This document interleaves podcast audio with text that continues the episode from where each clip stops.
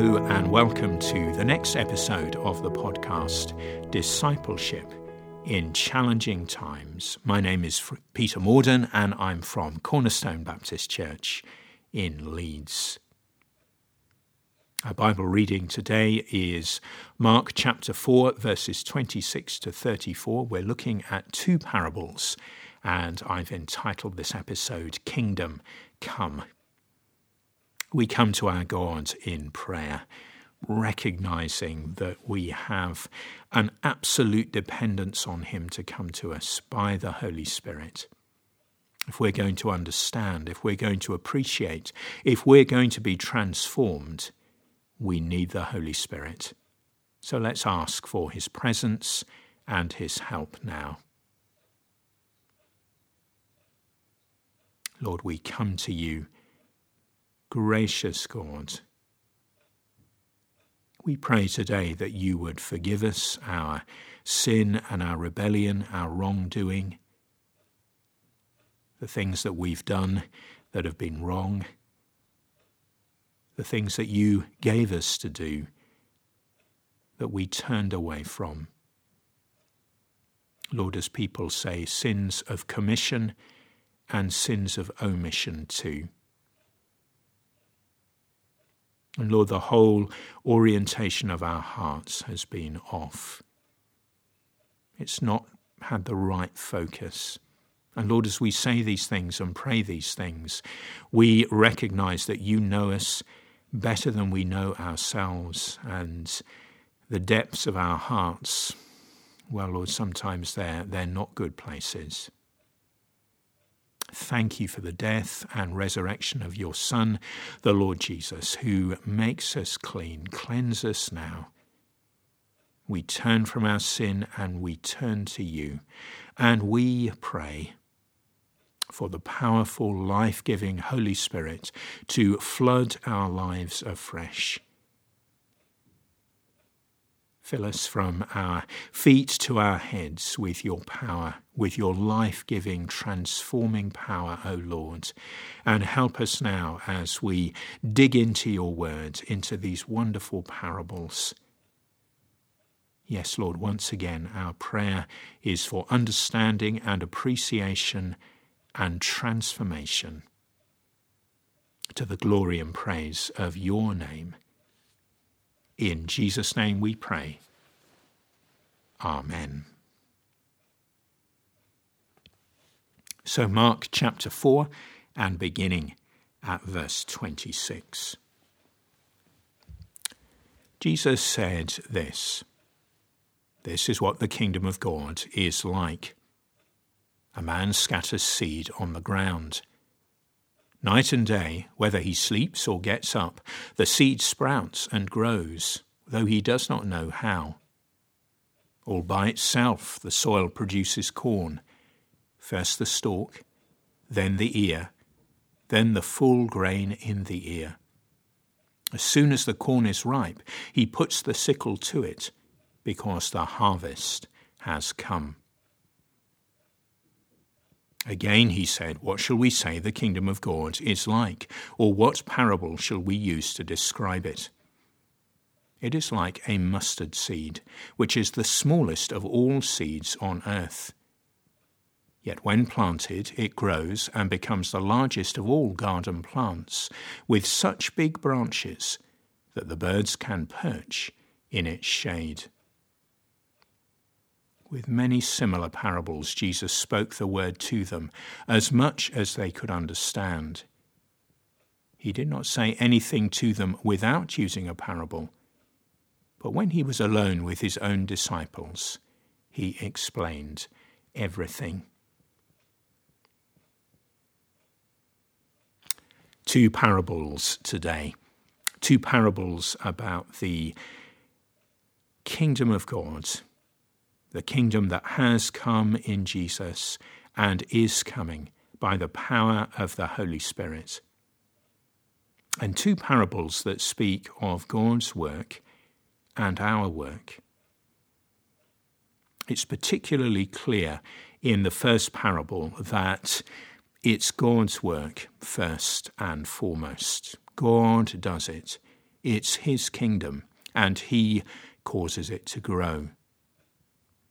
Notice how this is emphasized in the parable. Verse 27 is key here. Night and day, whether the guy sleeps or gets up, whatever he's doing, the seed sprouts and grows.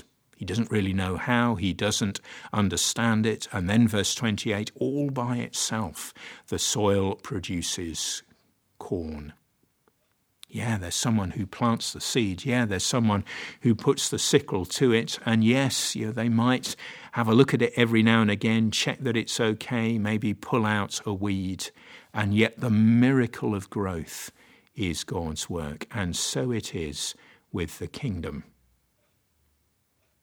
But also, we are involved. We see it there in the first parable. There is a planting and there is a harvesting. And it's there in the second parable as well. The mustard seed plant beginning really, really small, but then growing. It's God's work primarily, but we are involved with it. The phrase that's almost become a cliche. God calls us to see what He's doing and join in with that is actually really profound and really true. And we need to get that understanding into our bloodstreams, into our systems. Don't see it as a cliche. Don't see it as something that speakers just say because it's trendy. It profoundly impacts our approach to mission. It's not that we're the driving force. It's not that we are making things happen. God calls us to join with Him in His mission. So look around you. See what God is doing. See how God is working in people's hearts. Bring that to God in prayer and see how He wants you to join with Him in His kingdom work can illustrate these points, I think, with the story of someone from the past. And it's William Carey, the 18th and 19th century missionary pioneer. Someone who was a dedicated cross cultural missionary, motivated by a passion for God, a heart for mission, and a deep, deep love for people.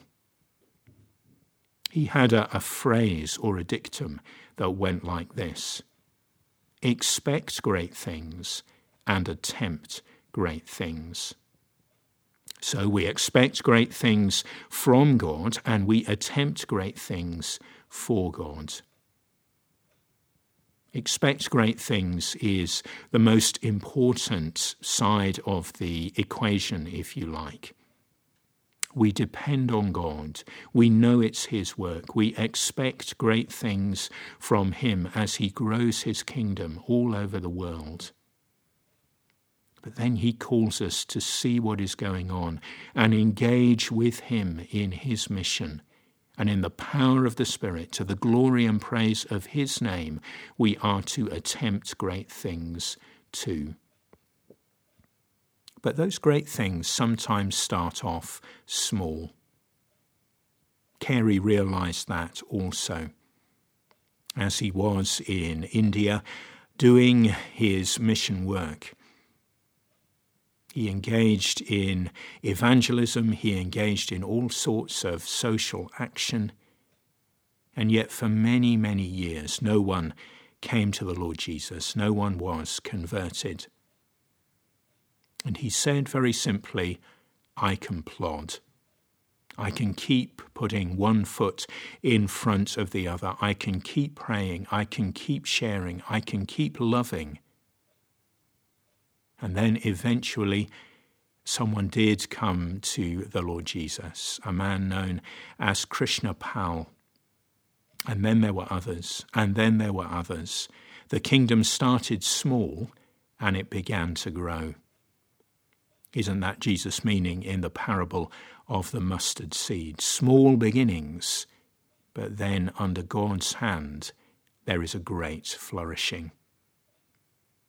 Maybe that you feel that what you are doing or what you can contribute is so small. But as you offer it to God, God takes it and makes it flourish. And so be encouraged to engage, engage afresh in the work of God's kingdom, God's mission, as He leads and directs.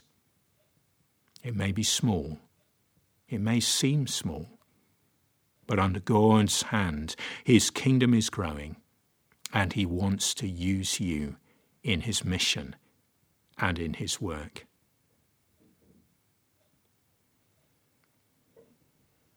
As a prayer, I want to read some words from a song by Andy Flannagan We are blessed to bless a world in pieces. We are blessed to bless a world in pieces. We are loved to love where love is not. We are changed to be the change you promised. We are freed to be your hands, O God. And then the verses of the song that speak of the work of the kingdom. Bring home to the homeless, bring keys to the chained, bring worth to the purchased, and touch to the shamed. Bring flesh from your word, Lord, bring, bring truth where there's spin, bring risk where there's safety, and grace where there's sin. In the broken we shall see restored the image of our King. Bring justice to profit, bring patience to growth, bring wisdom to progress, plant trees on this road. Bring freedom from debt, Lord, an end to excess. Bring closer your kingdom by quiet success. It's wonderful, wonderful words, I think.